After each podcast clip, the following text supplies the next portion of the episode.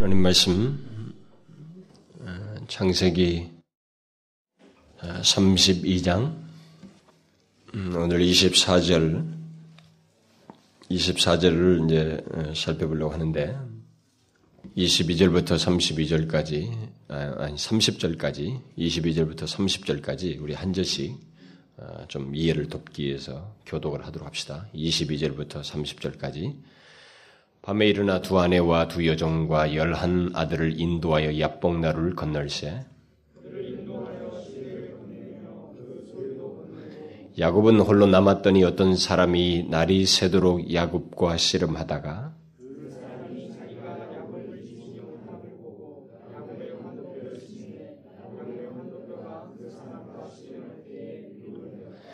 그 사람이 가로되 날이 세려하니 나로 가게 하라. 야곱이 가로되 당신이 내게 축복하지 아니하면 가게 하지 아니하겠나이다.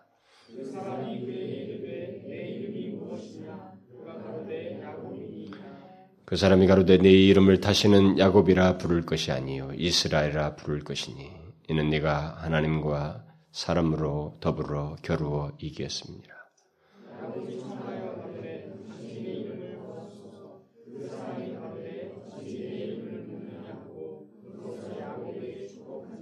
다 찍습니다. 그러므로 야곱이 그곳 이름을 푸니엘이라 하였으니 그가 이르기를 내가 하나님과 대면하여 보았으나 내 생명이 보존되었다 합니다라. 24절 야곱은 홀로 남았더니 어떤 사람이 날이 새도록 야곱과 씨름하다가 아, 우리는 일찍부터 그 야곱의 삶에 나타난 하나님의 역사에 대해서 어, 살펴왔었습니다. 지금까지 야곱의 삶과 관련해서 오늘 본문 이전에 있기까지 그 내용을 어, 제가 어, 돌아보니까 한 14주 동안 이렇게 설교를 해 왔습니다. 그런데 우리가 5월 달이 들어서면서 어린이 주일, 어버이 주일, 그리고 영혼 구원과 관련된 말씀, 그리고 교회 이전과 관련된 그런 예, 말씀을 살핌으로 인해서 거의 한 달 반 동안을 이 계속되어 오던 이 말씀을 살피지 못했습니다. 그래서 이제 오늘부터 다시 그 야곱의 삶의 그 후반부 내용을 어, 계속 연이어서 그 야곱의 삶을 통해서 나타난 이 왜곡된 삶을 살아가는 인생들 그리고 그 자아가 뒤틀려 있는 그런 인생들을 향해서 하나님께서 어떻게 은혜를 베푸시고 그들의 삶에 개입하셔서 그들을 바꾸시는지 그 하나님의 인생을 바꾸시는 그의 열심에 대해서 어, 계속해서 살펴보도록 하겠습니다. 어, 지난 시간에 그 어, 오늘 그 본문의 이 내용을과의 어떤 연결을 위해서 지난 시간에 말씀을 잠깐 들 먼저 살펴보는 게 좋을 것 같은데 만약 여러분들이 그 좀 내용의 연결을 원하시면은 그 이전까지 그 설교된 내용을 다시 들으셔도 그 녹음된 테이프들을 다시 들으셔서 면은 또 오히려 더 유익이 될 것입니다. 특별히 제가 이 32장 21절까지는 그 조금 어, 내용을 이렇게 속도감 있게 진행해 왔었습니다만은 이 22절, 특별히 24절 이하에서의 그 32절까지 있는 이 단락은 야곱이 하나님과 만나서 그가 그의 삶에서 가장 중요한 전환을 갖게 되는 이 내용에 대해서는 좀 더 상세히 살펴볼 필요가 있다고 제가 말을 했습니다. 그래서 이미 이 내용을 전체적으로 한번 살펴보았고 또 24절에 야곱이 홀로 남아, 남게 된 그 배경에 대해서 어, 한번 더 어, 언급을 했었습니다. 이제 오늘은 그 홀로 남아서 이 야곱이 하나님과 씨름했다고 하는 이 날이 새도록 씨름했다고 하는 이 특별한 사실을 이 뒤에 있는 내용 그 야곱이 결국은 이 씨름 이후에 바뀌게 된 이 사실과 연관지어서 어, 오늘은 말씀을 드리려고 합니다.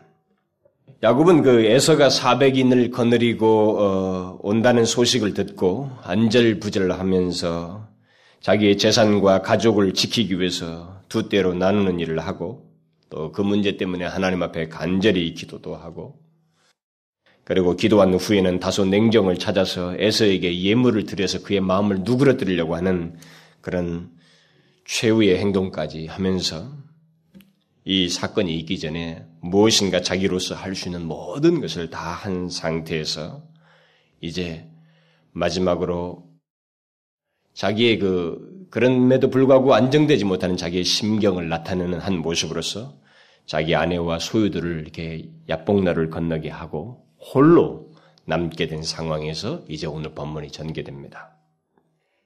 그는 이제 모두를 건너게 되고 자기 혼자 남게 된 상황에서 홀로 남게 된 상황에서 어떻게 그 상황에서 자기가 벗어날 수 있을는지 어떤 답을 내리지 못한 가운데 철저한 고립된 자기 자신의 상태를 이제 경험하게 됩니다. 그가 여기 홀로 남았다는 것은 그 상황에서 그 누구도 그에게 직접, 아, 직접적인 도움을 어, 줄 수가 없었다는 것이고 그 스스로도 더 이상 어떻게 할 수가 없었다는 것을 나타내 주는 말씀입니다.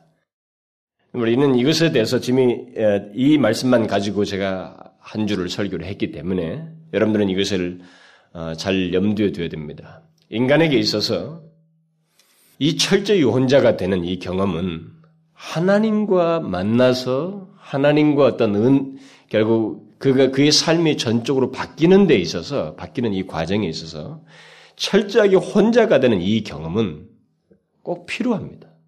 그리고 있어요. 그냥 어떤 인간이 어 그냥 이런 철저히 혼자가 되는 경험을 하지 못한 채 그냥 살아가는 것하고는 다릅니다. 그냥 그렇게 살다가 어 죽음에 이르러서나 그야말로 이제는 누구도 나에게 도움을 주지 못하고 철저히 혼자가 되는 그런 상태를 그때서나 경험하는 네, 그런 일이 어떤 인간에게 최후적으로도 한 번은 있습니다만은 이 야곱에게 있어서만큼은 어, 인생의 한 중간에 이 시점이 왔습니다. 근데 이 홀로 되는 이 시점은 야곱에게 있어서 그의 인생 전체를 놓고 볼 때 가장 극적인 전환, 새로운 전환으로 가는 아주 놀라운 은혜의 시간이었다는 것입니다. 그런 맥락에서 우리는 이 홀로 되는 경험이 결국 하나님 앞에서 한 인생이 진실로 바뀌는 데 있어서 필요하다는 거예요. 필요하다는 것입니다. 어떤 사람은 죽음에 임박해서 죽음을 앞에 놓고라도 이런 경험을 하게 됩니다. 그건 필요해요. 그런데 야곱은 이제 그 가장 자기가 모든 것을 성취하고 최고조에 달했을 때 모든 것을 성취하고 얻은 상태에서 이런 경험을 하게 되었습니다. 그런데 그 원인이 뭐라고 그랬어요? 근데 그 원인을 우리가 한번 생각해야 됩니다. 이 사람이 최고조의 상태에 다다랐을 때에 자기가 이렇게 홀로 되는 이 경험을 결국은 하게 된 그 원인이 결국 무엇이라고 그랬습니까? 그것은 죄라고 그랬어요. 여러분, 인간은 이 죄로 인해서, 그는 20년 동안이나 그 하나님 앞에서 자기가 지은 죄 예서를 속이면서 그동안에 지은 죄들을 진지하게 다뤄보지 못했습니다. 다루지 않았어요. 근데 이 죄가 사람을 이렇게 고립시키는 것입니다. 하나님으로부터 자기 자신을 고립시킬 뿐만 아니라 다른 사람과의 관계도 고립시키고 심지어 자기 자신조차도 스스로 고립되는 그런 경험을 하게 된다는 것이죠. 모든 관계로부터 우리 자신을 고립시키는 것이 바로 죄입니다. 우리는 그 장면을 이 약삭빠른 이 야곱의 삶에서 완벽하게 보게 되는 것입니다.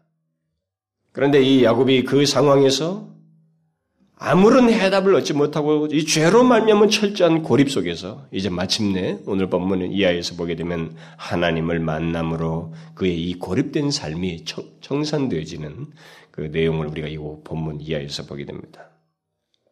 결국 우리는 그렇게 완전히 고립된 야곱, 아무것도 할 수 없는 이 야곱을 하나님께서 찾아오셔서 그를 위한 그 최상의 일을 행하시는 그 어, 내용을 오늘 본문 이하에서 보게 됩니다. 야곱은 홀로 남았더니 라고 한 다음에 오늘 본문에 보게 되면 어떤 사람이 날이 새도록 야곱과 씨름하다가 라고 이렇게 기록되어 있습니다. 제가 이 내용을 가지고 여러분들에게 별도로 이렇게 오늘 그 뒤의 내용을 하고 싶었습니다만 25절까지 내용을 전개를 하려고 했습니다만 더 나가지 못하고 이 본문만 가지고 설명을 하는 것은 그 뒤에서 나온 결과와 관련해서 어떤 중요한 내용이 있기 때문에 그랬습니다.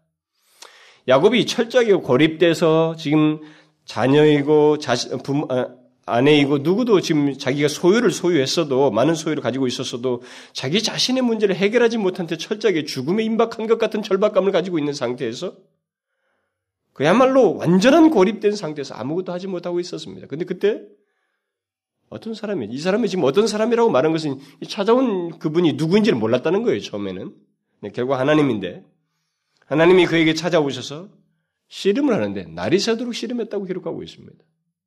이것은 아주 특별한 사실이에요. 그리고 이 씨름의 결과를 통해서 이 야곱이 근본적으로 바뀌게 되는 내용이 오늘 본문 이하에 나오고 있습니다. 결국 죄로 인해서 죄로 인해 고립된 이 야곱의 변화의 시작이 어떻게 시작되고 있어요? 하나님의 찾아오심입니다. 그리고 찾아오셔서 그냥 어떤 이 내용을 그냥 바로 이 결말 짓지 않냐고 야곱과 씨름을 하고 있어요. 그래서 저는 이 내용을 가지고 이 씨름한 이 내용이 우리 가운데 어떤 시사하는 내용을 어, 말씀을 드리려고 하는 것입니다. 찾아오셔서 무엇을 해요? 네가 고민하는 문제를 이제 다 해결해 주겠다. 야곱이 네가 너무나도 힘든 상황이 있구나. 네가 지금 기도한 대로 내가 너 문제를 해결해 주겠다. 쉽게 이렇게 말씀하지 않습니다. 그렇게 말하지 않아요. 여러분 이 사실을 우리가 잘 생각해야 돼요. 야곱을 붙들고 날이 서도록 씨름하고 있습니다. 하나님이. 재밌는 장면이에요. 보편적으로 이렇게 고민하면서 하나님 앞에 간구하고 우리가 이 구절 이에서 보았습니다만 하나님 앞에 간절히 기도한 사람이에요. 그렇으면 보편적으로는 그 이전까지도 하나님께서 야곱을 얼마나 놀라운 방식으로 환상을 보여주시고 사인을 보여주면서 역사하시고 응답을 주셨습니까? 그러면 이 상황에서 그가 가만히 모른 채 나타나시지 않았다면 문제가 다르겠지만 찾아오셨다면 이 사람에게 무엇인가 지금 답을 주셔야 돼. 지금 가장 고민하는 이 문제에 대해서 그래 너 문제를 내가 해결해 주겠다. 이렇게 말씀하시는 것이 지금까지 해오시던 방식을 생각하면 자연스럽고 당연한 것입니다. 그런데 하지 아니하시고 그런 말씀을 취하지 않으면 씨름을 하시는 거예요, 밤새도록. 하나님은 이 사람에게 찾아와서 쉽게 네 고민하는 문제를 해결해 주겠다. 이렇게 말하지 않으셔요. 이것은 아주 중요한 사실입니다. 우리들의 뭐 중요한 사실이 아닐 수 있는데 오늘날 많은 예수 믿는 사람들의 모습을 볼 때에 중요한 사실일 수 있어요. 하나님은 그렇게 간단하게 우리들의 그 부딪힌 고민과 우리들이 그 부딪힌 이 어려운 현실적인 문제에 해결을 하기 위해서 계시는 분이 아니라는 것을 먼저 생각해야 돼요. 하나님은 우리들이 부딪힌 이 어려운 문제들, 위기를 그냥 단순하게 해결해 주기 위해서 계시는 분이 아닙니다. 이것을 우리가 먼저 기억해야 돼요. 어떤 사람들은 이 말을 이게 다소 의문스럽게 가질 생각할지 모르겠습니다. 하나님은 그의 백성들의 필요를 채워주시는 분이 아니십니까? 어려움에서 건지시고 도와주시는 분이 아니십니까? 시편에 보면 시편 기자들이 그런 것을 간구하고 또 얻지 않습니까? 맞습니다. 하나님은 그러셔요. 그러나 우리는 어떤 배경 아래서 하나님께서 그런 식으로 응답을 하시는지 그런 결과를 주는지 그것을 잘 알아야 됩니다. 예수 믿는 사람들이 의외로 하나님을 자기 편리대로 생각합니다. 여러분 이것은 제가 시간을 내서 몇 차례에 걸쳐서 설교를 하면 여러분 그때서야 수긍이 갈 정도로 이것은 심각한 내용이에요. 우리는 지나칠 정도로 우리 편리의 차원에서 하나님을 생각합니다. 굉장히 심각할 정도로 생각해요. 당연히 이 상황 정도이면 내가 이렇게 철저하게 고립돼서 죽을 것 같은 이 상황에서 하나님 앞에 간구했고, 이제는 어떻게 할 수 없어서 이제 하나님만 바라보는 상황이면 당연히 하나님께서 답을 주셔야 되지 않겠는가? 또 그가 오셨다면 이 오신 것은 주시겠다고 하는 사인이 아닌가? 그저 그런 말씀을 하셔야만 하는 것이 아닌가라고 쉽게 단정을 짓고 싶어 합니다. 그런데 하나님은 그렇게 하지 않고 밤이 새도록 씨름하시는 거예요. 많은 사람들은 하나님을 자신들의 고민과 어려움을 또 자신들이 부딪힌 그 현실적인 난제들을 해결해 주시기 위해서 하나님께서 계시는 것처럼 생각하며 그저 하나님을 우리의 눈에 보이는 현실의 그 해결사로 쉽게 생각을 하고 그를 하나님을 그런 식으로 간단하게 생각해요. 그러나 이것은 대단히 위험스러운 하나님에 대한 큰 오해입니다. 여러분, 하나님은 우리가 아무리 친밀하게 생각을 하고 아버지요, 친구요, 뭐 우리와 가장 친밀하게 생각을 해도 그 친밀감을 생각하는 우리들의 마음 속에 혹이라도 그분을 향해서 대충 그리고 알아서 해주겠지라고 하는 대충대충이라는 생각이 조금이라도 들어가 있으면 우리는 하나님을 크게 오해하고 있는 것입니다. 우리는 그런 식의 생각을 가지고 이런 상황에서 하나님의 응답을 단정 짓고 싶어 합니다. 하나님은 우리의 현실 문제를 해결해 주는 해결사가 아니십니다. 물론 결과적으로 볼 때는 하나님께서 그의 백성들이 가진 어려움과 난제를 해결해 주시는 분이십니다. 그러나 하나님을 우리 어려움과 문제 때문에 바라보는 것과 하나님을 하나님으로 여기며 그와의 인격적인 관계 속에서 바라보는 것 사이에는 엄청나게 다르다고 하는 사실을 잊지 말아야 됩니다. 바로 이 문제를 수정시키기 위해서 하나님께서 야곱과 지금 씨름하고 있는 것입니다. 하나님을 우리의 어려움의 시각에서 어려운 문제 때문에 그를 바라보기 시작하면 우리는 하나님을 대단히 왜곡되게 바라보기가 쉽습니다. 우리는 하나님을 하나님으로 여기며 그와의 인격적인 관계 속에서 바라볼 때만이 그 다음에 우리가 구하는 것들이 그리고 우리의 관심이 내가 현실적인 문제로부터 이렇게 헤어나와서 무엇이 중요한지 우선순위를 갖게 되는데 현실적인 문제만 가지고 그것의 해결사로서 하나님을 바라보고 그를 찾기 시작하면 우리는 벌써 하나님과의 관계가 이상하게 되고 있어요. 잘못된 태도로 하나님을 대하는 것입니다. 우리는 오늘 본문에서 바로 그냥 그런 장면을 예, 보게 되는 것입니다. 우리들의 흔한 생각을 씻기우는 어떤 하나님의 행동을 여기서 발견하게 되는 것입니다. 하나님은 야곱이 여기 32장 9절 이하의 9, 절까지 그 9절 아, 이하에서부터 그 12절까지 간절하게 하나님께 구한 기도를 다 들으신 분입니다. 그런데도 그에게 가시적인 응답을 보여주시지 않고 계십니다. 야곱이 구한 그 에서 문제, 에서 문제를 하나님은 아무런 답을 주고 있잖아요. 그 여러분들 보시다시피 이 내용 속에는 에서 문제가 하나도 언급이 안 됩니다. 다루지지 않고 있어요. 그래서 우리에게 시사하는 바가 굉장히 큰 거예요.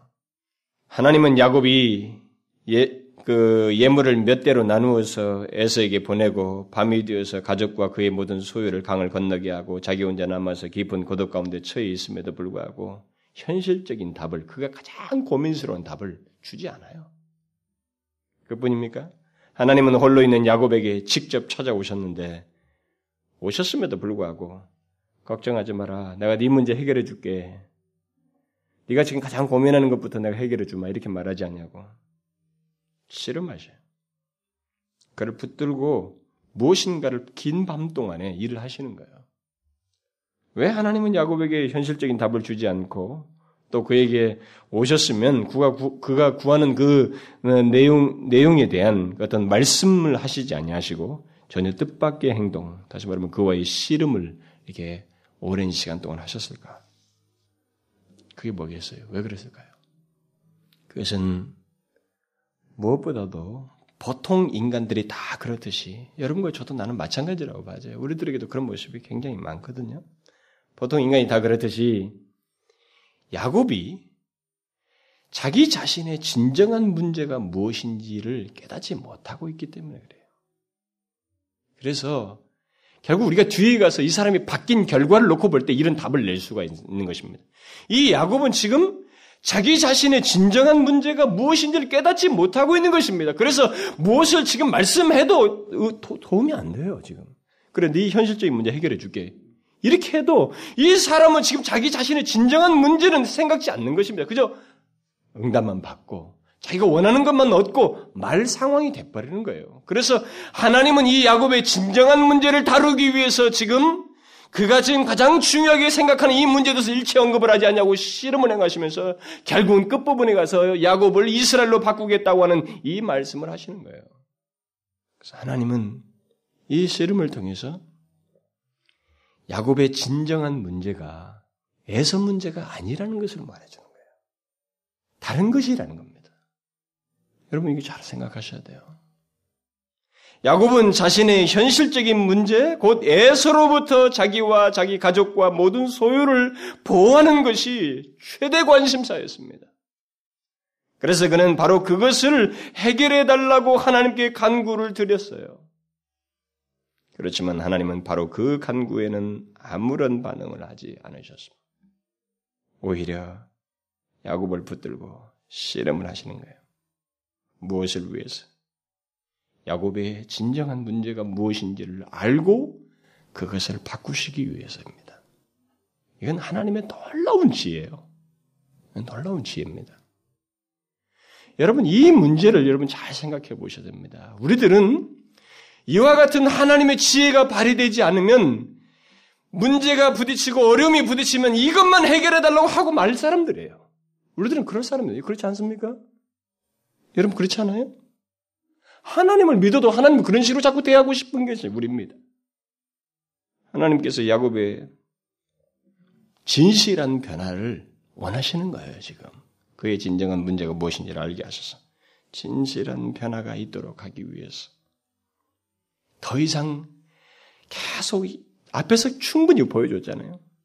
현실적인 문제 가지고 하나님 앞에 끙끙댄 것에서 하나님 그동안 들어줬습니다. 그러나 이 결정적인 순간에서 이제 물러서지 않으셔요. 이 사람의 진실한 변화를 위해서 이제 안 들어주고 있어요. 그것은 2차적으로 돌리고 있습니다. 그저 이전과 같이 한 번의 위기를 하나님의 손을 빌어서 해결하고 넘어가는 그 상황으로 생각지 않고 있습니다. 또 이 문제만 해결되면 하나님 잘 믿겠다고 하고 그냥 넘어가는 그런 얄팍함을 또다시 나타내는 이 야곱 그런 상태로 야곱이 남지 않기를 하나님이 원하시는 거예요. 이전 같은 동일한 모습의 그런 모습을 조금이라도 가지고 그냥 진실한 변화 없이 하나님을 대하는 그 야곱의 모습을 더 이상 이제 갖지 않기를 원하시는 것입니다. 야곱의 진실한 변화를 원하셔요. 하나님은 단순히 우리의 문제를 해결해 주기 위해서 계신 분이 아니시라는 것을 여기서 우리가 이제 결론적으로 알아야 됩니다. 이 사람의 지난날의 삶을 연결시켜서 생각을 해야 돼요. 하나님은 그것보다도 그의 백성들과 진실한 관계를 원하셔요. 그들과 인격적인 교제를 원하십니다. 하나님은 바로 그것이 야곱에게 반드시 있어야 된다는 것입니다. 이제 그 시점이 되었다는 것입니다. 여러분, 이 순간이 옵니다. 누구든지 예수를 온전히 믿으려면 하나님과의 참된 백성이요. 이 사람이 하나님 나라에 들어갈 주의 백성이면 반드시 이 시점이 와야 됩니다. 이 시점이 오지 않으면 그 사람은 죽음에 임박해서라도 부딪혀야만 하고 부딪히지 않고 죽으면 그 사람은 정령 하나님의 참된 백성이라고 말할 수 없습니다. 반드시 와야 돼요. 이런 맥락에서 보면 오늘날 많은 사람들이 예수를 자기 마음대로 자기 편리대로 믿는 것은 대단히 위험스러워요. 그것은 정말로 하나님을 자기 이 뭡니까? 이 도깨비 방망이 다루듯이 하는 거예요. 그것은 큰 후회의 날을 앞에 두고 있는 것입니다. 그런 사람들. 하나님은 야곱을 이스라엘로 바꾸시기 위해서 그를 찾아오셔서 당장 그의 현실적으로 필요하고 원하는 것을 답하지 않으시고 씨름하시면서 그로 하여금 굴복해 하시고 그 실제적인 변화가 있도록 역사하셔요. 이런 친밀한 작업을 하나님께서 하신 거, 하신 것입니다. 그런데 그런 변화가 기계적으로 있습니까? 여러분, 하나님이 야곱을 찾아와서 이 씨름하는 게 이 기계적으로 있는 거예요? 아니에요. 이것은 지금 주님께서 야곱을 대단히 인격적으로 대하시는 거예요. 이 씨름의 과정을 통해서 여러분 대화가 주고받잖아요. 대화가 주고 있잖아요. 주고받고 있잖아요. 진실한 승복, 진정한 변화. 네 자신의 문제가 진정한 너 자신의 문제가 무엇인지를 알고 하나님께 전적으로 돌아서야 된다고 하는 것. 이것을 이 씨름 속에서 인격적으로 다루시면서 이루셔요. 이게 하나님의 방법이에요. 하나님께서 주의 백성들을 변화시킬 때는 대단히 인격적으로 바꾸십니다. 그러니까 한 번의 사건으로 무슨 체험을 해가지고 그 사람 그때부터 확 바뀌어버렸다는 것은 이상한 거예요. 그래서 진실한 그리스도인이면 그 사람은 매일같이 매주 하나님의 말씀을 통해서 자신의 인격이 하나님 앞에 승복되어지는 작업이 계속 있어야만이 이게 인격적인 변화의 작업인 것입니다. 그것이 없이 한 번의 체험으로 뭐가 변화됐다라고 생각하고 그 다음부터 삶에 있어서 자기 마음대로 소홀하고 하나님께 대한 진실한 관계와 교제가 없는 사람은 신앙생활을 잘못하고 있는 거예요. 이 사건을 어떤 사람은 체험으로 자꾸 얘기합니다. 이렇게 기도하면 이런 체험을 하나님 만나는 체험을 한다. 천만의 말씀이에요. 이것은 단순 체험이 아닙니다. 우리가 보통 말하는 어떤 신비적 체험이 아니에요. 이때는 계시가 가시적인 계시를 하고 있는 시대이지만 가시적인 계시를 하고 있는 시대임에도 불구하고 하나님이 오셔서 그와 말씀하셔요. 대화하십니다. 그의 가장 중요한 문제가 무엇인지를 보게 하시고 변화를 시키시는 거예요.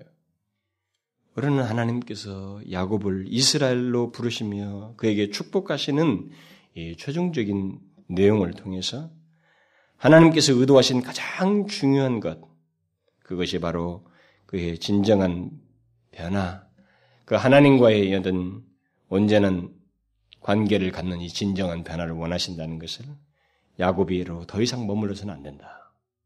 이스라엘. 이스라엘로의 변화를 원하신다는 것을 우리가 결론적으로 알게 되는 것입니다.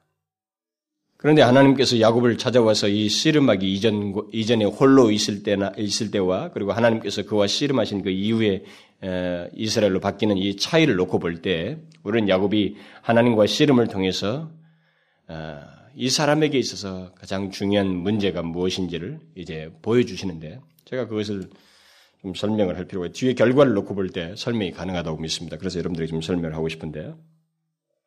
여러분 하나님께서 야곱을 찾아오시기 전까지 야곱이 가장 중요하게 생각했던 게 뭡니까? 가장 비중 있게 생각했던 게 뭡니까? 이 사람이 가장 현실적으로 필요하다고 느꼈던 게 무엇입니까? 그것은 애서 문제입니다. 하나님께서 이 씨름을 통해 이걸 보이시는 거예요. 인격적으로 다루시는 과정에서 바로 이 작업을 하시는 것입니다. 벌써 이것부터 바꾸시기 시작하는 거예요. 결국 결과를 놓고 보면 이것이 바뀌었다는 것입니다. 뭐가 바뀌고 있어요? 여기서 일체의 예선 문제가 다루지가, 다루지고 있지 않습니다. 그러나 이 사람이 이 작업이 씨름을 통해서 변화되기 이전에, 이전과 그 처음에, 시, 이전과 이후 사이를 비교해 볼 때, 이 사람에게서 변화되기 이전에 가장 최대 관심이 뭐였어요? 애서 문제입니다. 그는 애서 문제만 잘 해결되면 자신의 삶은 큰 문제가 없을 것이다. 모든 것이 다 해결된다. 에서가 400이는 그런데 이 사람만 마음을 누그러뜨려서 문제가 다 해결되면 우리는 그동안에 하란에서 모은 많은 재산과 자식들을 데리고 많은 자식 데리고 이제 장자의 모습으로 이미 장자는 따는 당상이니까 장자권을 가지고 이제 나는 삶은 살면 될 것이다. 이렇게 평이하게 생각한 것입니다. 이 사람에게 있어서 지금 홀로 남아있는 상황에서 최대 관심사는 바로 그거예요. 에서 문제입니다. 그것만 잘 해결되면 나는 이제 내 삶을 잘 살 수 있다.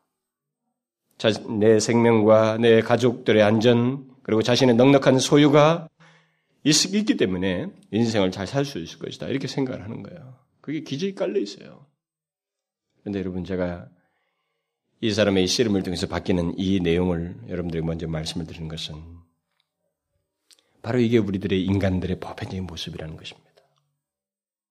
우리 인간들은 이 세상에 있는 사람들은 사람들 그 대부분이 다 그래요. 자신들의 진정한 문제가 무엇인지에 대해서 별로 관심을 갖지 않습니다. 모든 보편적으로 모든 사람들이 여기 야곱이 혼자 있을 때와 똑같은 생각을 하는 거예요. 설사 하나님을 믿는다고 하는 사람조차도 제가 앞에서 말했다시피 진정한 변화를 경험하지 못한 사람들을 하나님과의 인격적인 관계를 가지고 있지 않는 사람들은 이런 비슷한 생각을 합니다. 하나님을 믿으면서도 내가 이 문제만 해결 잘 되면 나는 모든 것을 삶을 잘 살 수 있다. 하나님은 나를 잘 지지해 줄 것이고 내가 죽으면 천국에 가게 할 것이고 그저 하나님은 나를 더하시고 도와주시는 분이시다라고 하는 생각을 보편적으로 갖는 거예요. 자기가 처한 현실적인 어려움이 해결되기만 하면 모든 것이 잘 될 것이라는 생각을 하는 것입니다.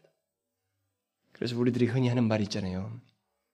이번에 이 문제만 잘 되면, 우리에게 돈만 있으면, 내 남편, 내 자녀가, 아, 이것만 뭐, 어떻게 되면, 뭐, 내 자식이 의사가 되고, 뭐, 판사, 변호사가 되고, 이런 직장, 이런 직업을 가지기만 하면, 우리의 생활은 달라질 것이라고 하는 생각을 우리들은 보편적으로 해요.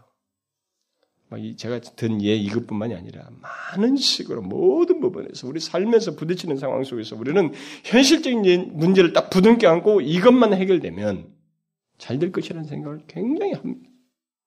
그러나 오늘 본문 예를 보면 에서 문제는 여기서 일체 다루어지고 있지 않아요. 이것은 하나님께서 우리에게 시사하는 것입니다. 그것은 이런 상태에 처한 야곱에게 있어서 진정한 문제가 아니라는 것입니다. 그럼 뭐예요? 야곱에서 진정한 문제가 뭐라는 것입니까? 그것은 그의 현실적인 어려움이 아니고 그 문제만 해결되면 되는 것이 아니고 하나님과 야곱과의 진실한 관계, 하나님과 야곱과의 관계라는 것입니다. 그의 영혼이 하나님과 온전한 관계를 갖는 것, 그것이 그에게 있어서 가장 중요한 문제요, 가장 필요한 문제라는 것입니다. 여러분, 이런 위기 속에서 죽을 것 같다고 생각하는, 홀로 남아서 그렇게 생각하는 이 사람에게 있어서 가장 필요한 일이 하나님과 관계일까요? 현실적으로 한번 생각해 보십시다. 그럴까요? 우리들이 그렇게 생각합니까? 우리는 그렇게 생각 안 하죠. 우리들은 보편적으로 그렇습니다. 이것만 해결되면 이렇게 생각을 하지 그 상황에서 하나님과의 온전한 관계라고 생각을 하는 거예요. 그러니까 죽음조차도 하나님의 시각에서 보지 않고서 네, 이렇게 두렵게 이 문제만 해결 잘 되면 모든 것이 잘 될 것이다. 라는 생각을 자꾸 하는 거예요. 그러나 야곱이 어떻습니까? 이 상황이 오기 전까지 어떻게 했어요? 지금 여기서 하나님께서 그에게 계시해 주는 것, 나타내 주는 것대로 그에게 있어서 진정한 문제는 에서가 아니라 하나님과의 관계라고 하는 사실을 보여주고 있지만 그동안 야곱이 살아온 게 어땠습니까? 그것을 계속 밀어오고 무시해 왔어요. 뒤로 해 왔습니다. 그는 계속 자기 입장에서 모든 것을 바라보고 있었습니다. 완전히 자기를 하나님께 굴복하지 않고 주님과의 관계를 가지고 왔어요. 그러나 이제 그는 막다른 길에서 하나님을 만나 씨름하는 과정을 통해서 자신의 진짜 문제가 무엇인지를 보게 된 것입니다. 그의 진짜 문제는 에서의 마음을 누그러뜨리는 것이 아니라 하나님과의 바른 관계를 갖지 않으면 모든 것이 허사가 된다고 하는 사실을 하나님과의 씨름을 통해서 보게 되는 거예요. 이 세상에 수많은 사람들이 바로 이것에 대해서 정답을 가지고 있지 않습니다. 정답을 가지고 있지 않아요. 그들은 자신들의 진정한 문제가 돈 문제이다고 생각합니다. 자식들의 문제라고 생각이 됩니다. 환경이 조금 나아지는 것이 된다고 생각합니다. 내가 좋은 직업과 직장을 갖는 것이라고 생각을 합니다. 그저 오직 애서 문제만, 부딪힌 현실 문제만 해결되면 이 생각을 갖는 거예요. 그러니까 우리들의 믿음이 굉장히, 굉장히 비현실적이라는 거예요. 많은 사람들이 아직까지 주님을 진실로 알기 전까지는 주님과의 진실한 관계를 갖기 전까지는 믿음이 대단히 비현실적이다는 것입니다. 야곱의 삶을 통해서 보면 이 문제만 해결되면 이렇게 생각을 자꾸 한다는 거죠. 그러나 여러분 지금까지 살아간 사람들 보시오. 우리 앞서가서 살아간 많은 사람들을 보십시다. 그들이 그렇게 생각하면서 우리가 똑같이 생각했을 거거든요. 그렇게 생각하면서 살아온 그 사람들이 어떻게 살았어요? 그리고 우리들의 지난날의 과거만 봐도 알 겁니다. 이것만 잘 되면, 이것만 잘 되면 하면서 다 인생을 살았던 사람들이 결국 어떻게 그 삶을 마무리합니까? 한 번이라도 그런 것을 통해서 모든 것이 잘 될 것이라는 그 확신 아래서 삶을 살던가요? 그리고 우리들의 지난날의 과거를 보십시다. 우리도 이것만 잘 되면 해도만 이것이 잘 되고 나서 까마득하게 잊어버리고 또다시 이것만 잘 되면 붙드는 게 우리 아닙니까? 끝이 없어요. 이 애서 문제만 잘 되면 해결될 것이라는 사고방식을 가지고 그런 식의 그 미온적인 신앙생활을 하는 사람은 죽을 때까지 이것만 잘 되면 이것만 잘 되면 하다가 죽는 것입니다. 인간의 진정한 문제는 야곱에게 애서 문제와 같은 현실적인 문제가 아니라는 것을 우리가 사무치게 알아야 돼요. 사실 이 문제는 아무리 말해도 사람들이 알아듣지 못합니다. 이것은 진실로 사람들이 알아듣지 못해요. 뭐 제가 오늘 이 시간에 여러분들에게 설교를 하지만 우리들이 이 문제를 얼마나 현실 속에서 인정하느냐 이 문제는 또 다른 문제로 남습니다. 여러분 잘 생각해 보셔야 돼요. 우리는 야곱을 탓할 건 아닙니다. 하나님께서 그를 다루시는 이 장면을 통해서 무엇을 우리에게 요구하시는가를 잘 우리 자신들에게 비추어서 살펴서 그 결론을 얻어야 된다는 것입니다. 우리는 여기 야곱의 삶을 통해서 애선 문제가 전부가 아니라는 것을 분명하게 답을 보게 됩니다. 인간의 진정한 문제는 현실에 부딪히는 문제가 전부가 아니라는 거예요. 설사 그것이 가장 위급해도 그 상황을 통해서 하나님께서 우리에게 계시하는 것은 나타내고자 하는 것은 하나님과의 관계예요. 여러분, 우리가 그런 모습을 갖는지를 잘 비추어서 생각해 봐야 됩니다. 하나님과 올바른 관계를 가지고 있는 것을 하나님은 가장 중요하게 여기십니다. 그걸 우리에게 보이셔요. 여러분 이것이 없으면 인간은 죄로 인한 고립과 소외로부터 자유할 수가 없습니다. 야곱처럼 아무리 많은 것을 가져도 그는 철저히 혼자가 되는 그런 고립을 면할 수가 없는 것입니다. 그러므로 우리는 하나님과의 관계보다 더 귀중한 것은 없다는 것을 알고 그것이 우리의 그, 그것에 우리의 전부를 투자하는, 다시 말해 전부를 내어놓는 자신을 드리는 일을 해야 돼요. 하나님과의 관계를 온전히 갖는 것은. 그냥 적당한 관계가 아니라 하나님과의 인격적인 관계를 갖는 것, 신, 실제적이고 진실한 관계를 갖는 것에 그것이 우리의 가장 중요한 문제인 줄 알고 우리 자신의 모든 것을 거기에 쏟아야 돼요. 그게 하나님의 백성인 거예요. 여러분, 제가 가끔 이 집회에 가서 설교하고 나서 후문으로 듣는 내용 중에 하나가 그겁니다. 아, 그 설교를 좀 목사들이 좀 들었으면 좋겠다.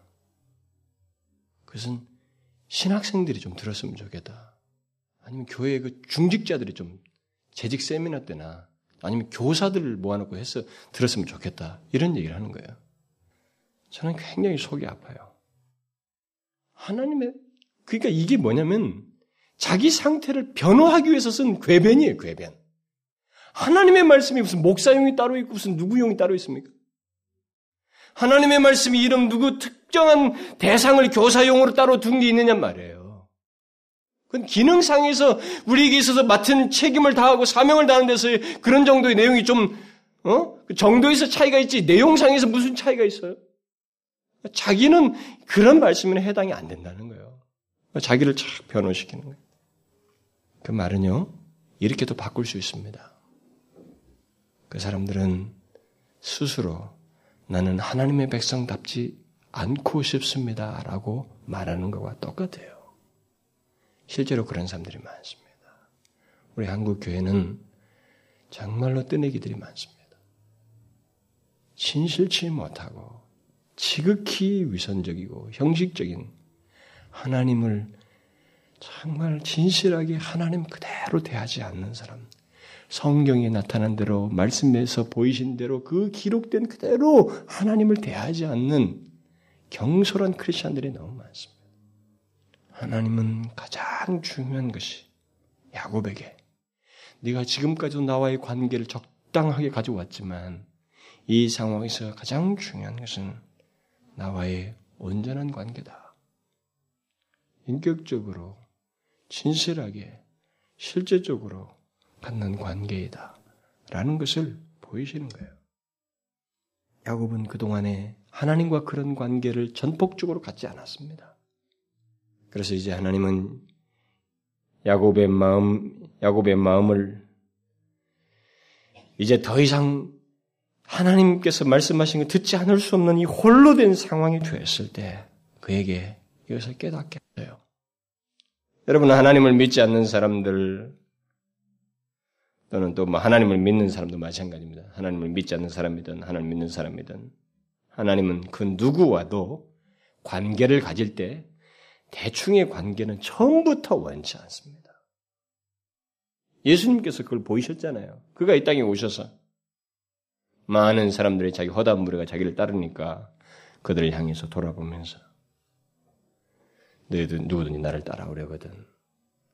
네 처자보다도 나를 더 사랑해야 되고 자기를 부인하고 십자가를 치고 나를 쫓아야 된다. 열심히 따르고 있는 제자들을 붙들고 얘기한 게 아니라 처음 따르려고 하는 사람들 허단 물을 보고 고개를 돌리셔서 하신 말씀이 바로 그거 아닙니까? 처음부터 그 관계를 원하시는 거예요.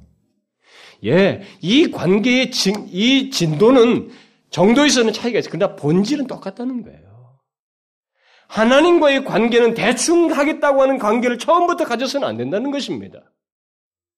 마치 등거리 외교하듯이 자기 실리적인 차원에서 하나님과 관계를 갖는 것을 주님은 처음부터 원치 않으셔요. 그것은 하나님께 대하는 온전한 모습이 아닙니다. 그래서 하나님은 야곱에게 그것을 알게 하시기를 원하셔서 씨름을 통해서 씨름하는 동안에 그의 굴복되는 과정 속에서 그의 변화된 최초의 결과를 통해서 그것을 하셨다는 것을 우리가 이제 알게 되는 겁니다. 우리는 이것을 기억해야 됩니다. 우리에게 가장 중요한 것은 하나님을 믿어 내가 잘 되는 것이 아닙니다. 그렇게 생각하면 우리는 너무나도 잘 된다는 이 비중이 자꾸 두는 거예요. 하나님을 믿어 결과는 내가 잘 되는 것. 이렇게 생각하는 거예요. 우리에게 가장 중요한 것은 하나님을 믿어 내가 잘 되는 것이 아니고 잘 되는 거 그거 있어요. 맞습니다. 그런 내용들이 우리 가운데 있습니다. 그러나 우선적인 것은 하나님 믿어 결과가 잘 되는 게 아니라 모든 것의 결론, 핵심, 중심은 하나님과의 온전한 관계를 가지고 있는 가운데서 주님께서 복을 주시면 잘 되는 거예요. 그에게 있어서 나에게는 하나님의 백성에게 관계를 가지셨을 때 하나님은 우리에게 최상의 것을 주시려고 하지. 최악의 것을 줄 의도는 없는 것입니다. 그런 것을 처음부터 생각을 하고 우리에게 마음을 쏟아야 될 것은 내가 잘 되는 것이 아니라 하나님과의 온전한 관계예요. 대충대충 하던 옛 생활이 아니라 주님과의 전인격적인 관계를 갖는 것입니다. 잘 되는 것은 그 다음에요. 하나님은 진실로 더하시는 분이십니다. 더하시는 분. 먼저 그의 나라와 을을 더 구하는 사람에게 더하신다고 하는 이 내용은 우리가 표현할 수 없는 내용을 다 가지고 있습니다. 여러분과 저의 영원한 생명에서부터 하나님께서 이 땅에서뿐만 아니라 영원토록 우리에게 대우하실 하나님의 모든 것, 현실적인 것 필요해서부터 모든 것을 다 망라되어 있어요. 그런데도 우리는 욕심쟁이라고요. 예수 믿어 잘 되겠다는 생각만 자꾸 하는 거예요. 하나님과 온전한 관계가 우선적이라는 생각을 자꾸 안 한다는 것입니다. 그런데 하나님은 이 야곱과의 씨름을 통해서 하나님과의 관계뿐만 아니라 네가 부딪힌 이 문제는 너에게 있어서 문제는 애서 문제가 아니라 그에 앞서서 너 자신이 문제이다라는 것을 보이셔요. 그래서 굴복하고 이스라엘로 바뀌는 것입니다. 우리는 이것도 동시에 생각을 해야 돼요. 하나님은 야곱과의 씨름 이후에 그를 이스라엘이라 부름으로써 야곱이 장자권의 축복을 가진 자답지 못한 그런 상태에 더 이상 머물지 않아야 된다는 것을 계시해 주셔요. 그러니까 결국 이 사건을 통해서 씨름을 통해서 하나님은 야곱은 이제 장자권을 가진 자다워야 된다는 것을 말씀해 주시는 것입니다. 네 자신에게 문제가 있다는 거예요. 그래서 문제에 앞서서 네 자신에게 문제가 있다는 걸 알아야 된다는 것입니다. 에서 문제가 해결되어도 장자권의 축복을 가진 자답지 못한 야곱 자신이 사실상 더 문제이다고 하는 것을 알도록 씨름을 통해서 하시는 겁니다. 그에게 변화가 필요하다는 것이죠. 네 자신에게 변화가 필요하다는 거예요. 하나님의 축복을 이을 장자다운 모습이 너에게 있어야 된다는 것입니다. 지금까지는 어떻게 했는가? 뺐었지 않았는가? 좋은 것을 주니까 좋아하지 않았는가? 자기에게 있어야 할 하나님의 백성답고 장자권을 소유한 자다운 모습에 대해서는 생각지 아니하고 주니까 좋아하고 많이 소유하니까 기뻐하고 잃을까봐 두려워하는 그런 모습이 아니었는가. 그 실제로 야곱은 이 씨름을 통해서 하나님께 자기 자신의 문제가 있는 것을 알고 자기 자신을 승복하는 작업을 하잖아요. 다음 시간에 제가 말씀을 드리겠습니다만은 이 오늘 본문에 이 기록된 내용을 호세아 선지자가 잠깐 언급합니다. 근데 거기 보면 여기 기록되지 않은 내용을 언급하고 있어요. 호세아 선지자는 야곱이 하나님께 이 그와 씨름한 하나님의 사자에게 울며 간구했다는 것입니다. 그 말은 무슨 말이에요? 처음에는 위협적인 어떤 사람인 줄 알고 그 사람으로부터 자기를 보호하기 위해서 몸부림쳤지만 후에는 그가 누구인지를 알고 울면서 자기 자신을 이제 포기한 가운데서 울면서 간구한 것입니다. 자기 자신의 문제를 보았다는 것이죠. 에서 문제가 내게 있어서 지금 가장 중요한 문제는 에서 문제 아니라 내 자신에게 문제가 있다는 것을 보았다는 거예요. 바로 이것입니다.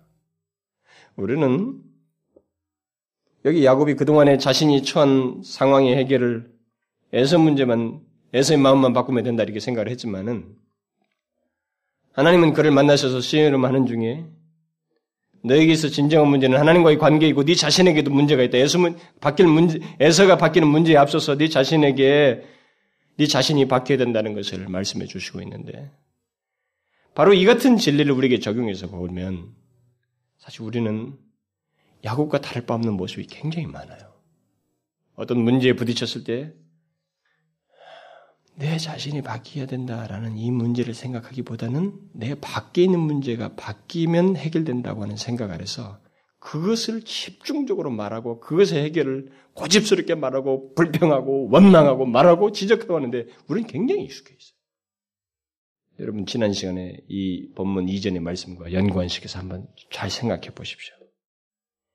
결국 야곱이 이렇게 하나님과의 관계 그리고 자기 자신에게 문제가 있다고 하는 이 사실을 알기까지 결국 얼마나 많은 시간이 사실 시간이 주어졌어도 그걸 깊이 했고 결국 어떤 상황에서 이 사람이 이것을 깨닫게 됩니까? 진짜 막다른 상황에서 깨닫게 돼요. 그러니까 이 같은 결론에 도달하기가 인간에게 쉽지 않다는 것입니다.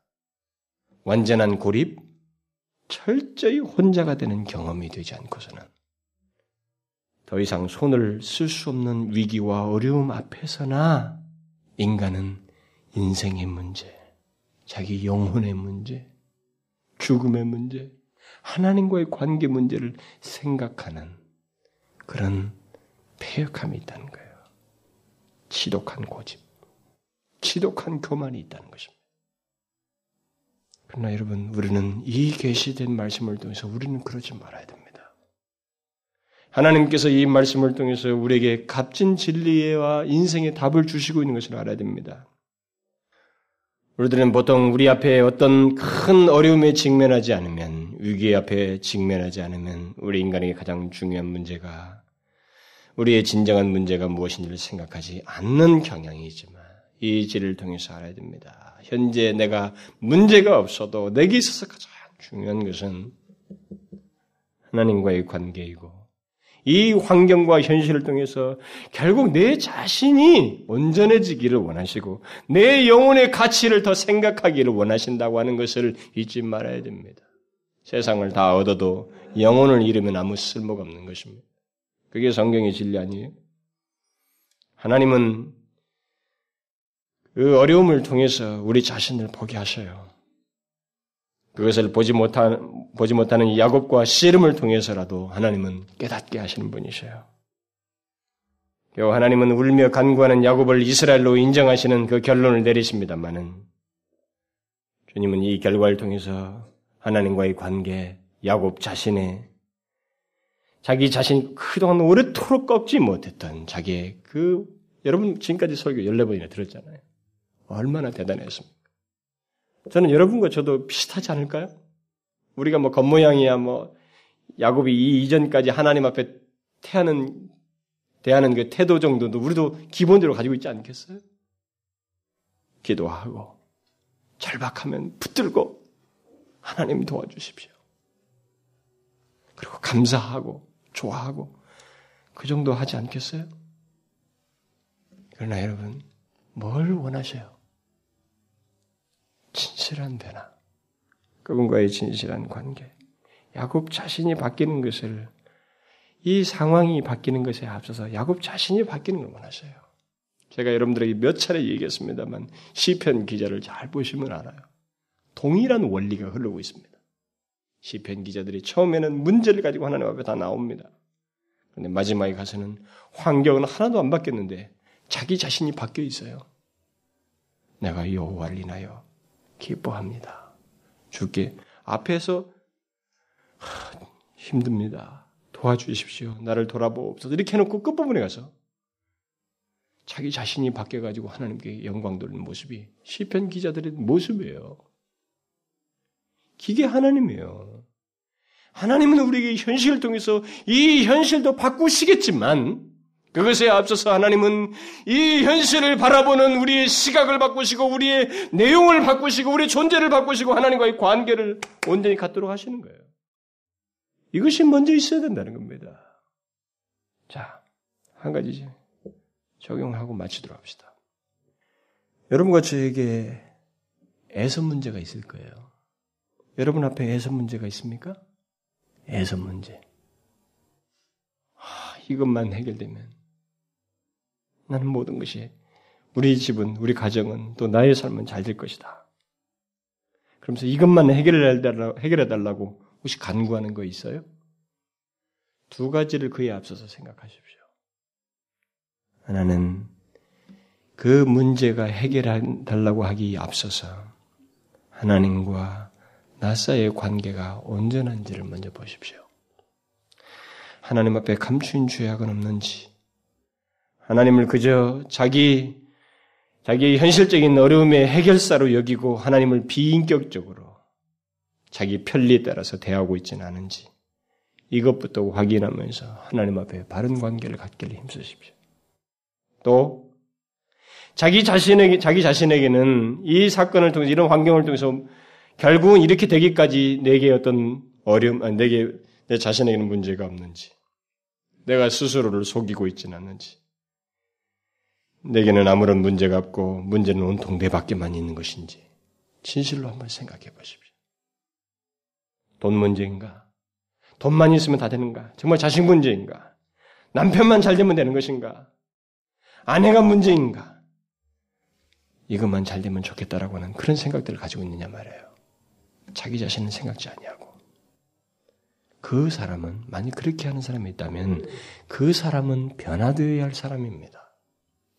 자기 자신에게 문제가 있는 것을 보지 못하고 남에게만 이것만 잘 되면 좋겠다고 그것만 해결되면 내 인생을 살 수 있을 것이라고 생각하는 사람은 이 환경이 바뀌어서 아무리 여기서 일이 잘 돼가지고 좋아도 이 사람에게는 실제적인 유익이 없습니다. 영혼의 유익이 없어요. 이 사람은 영혼이 바뀌어야 할 사람입니다. 아직도 자기 중심적으로 신앙생활을 하고 있는 것입니다. 아직도 하나님을 자기 편리대로 보고 있는 것입니다. 그는 하나님과 인격적인 관계를 갖기 위해서 주님께 자기 자신을 내어놓는 굴복하는 일을 해야 돼요. 인격적인 승복을 해야 됩니다. 야곱에게 있었던 것과 같은 애서 문제가 있을 때 우리는 이 문제 해결에 앞서서 하나님과의 관계를 생각하고 내 자신을 살펴서 먼저 내 영혼이 견고해지는 것에 마음을 쏟아야 됩니다. 보편적으로 우리는 이렇게 하지 않습니다만 이것이 하나님께서 우리들에게 보통 원하시고 가장 중요하게 원하시는 진리예요. 하나님의 계시를 무시하지 마십시오. 제발 무시하지 마십시오. 제발 자기 방식대로 생각하지 말라 이 말입니다. 여러분과 제가 하나님 앞에 온전한 관계를 가지고 있으면 이 천하를 얻는 것보다도 더 귀한 것을 얻은 것이고 우리의 생명과 모든 삶이라고 하는 것은 하나님에 의해서 다루어집니다. 여러분 이 뒷부분 이해해서 나중에 살펴보겠습니다만 야곱은 하나님의 철저한 인도 아래서 살아요. 부족함이 없어요. 그것을 믿어야 됩니다. 그래서 우선순위를 잊지 말아야 돼요. 내게 있어서 진정한 문제가 무엇인지를 잊지 말아야 됩니다. 기도합시다. 하나님 아버지, 내게 있어서 진정한 문제가 무엇인지를 알지 못하고 내 방식대로 살고 또 하나님마저도 그렇게 믿으려고 하는 그런 연약한 인생들에게 야곱 같은 삶을 청산하고 이스라엘이라 이름을 부르셨던 것처럼 하나님의 백성답고 하나님의 축복을 이을 자다운 모습을 갖기를 원하시는 하나님. 우리들이 주님 앞에서 지금까지 우리의 주님을 향한 신앙과 삶이 어떠한지를 보며 하나님과의 온전한 관계를 무엇보다도 중요시 여기고 가장 현실적으로 필요한 것인 줄 알고 그것을 구하는 저희들이 되게 하여 주옵소서. 우리에게서 가장 현실적인 필요는 돈과 눈에 보이는 것이 아니라 살아계신 하나님과의 진실한 관계요. 생생하고 끊임없이 온전하게 갖는 그 인격적인 관계인 것을 기억하고 그것을 귀히 여기며 그 관계의 회복을 위해서 자신들을 온전히 드리는 저희들 되게 하여 주옵소서. 오 하나님, 사랑하는 주의 백성들을 불쌍히 여기시고 하나님께서 관계의 회복을 시키시며 주님과의 그 관계를 통해서 넘쳐나는 은혜들을 매일같이 경험할 수 있도록 은혜를 베풀어 주시옵소서. 예수 그리스도의 이름으로 기도하옵나이다.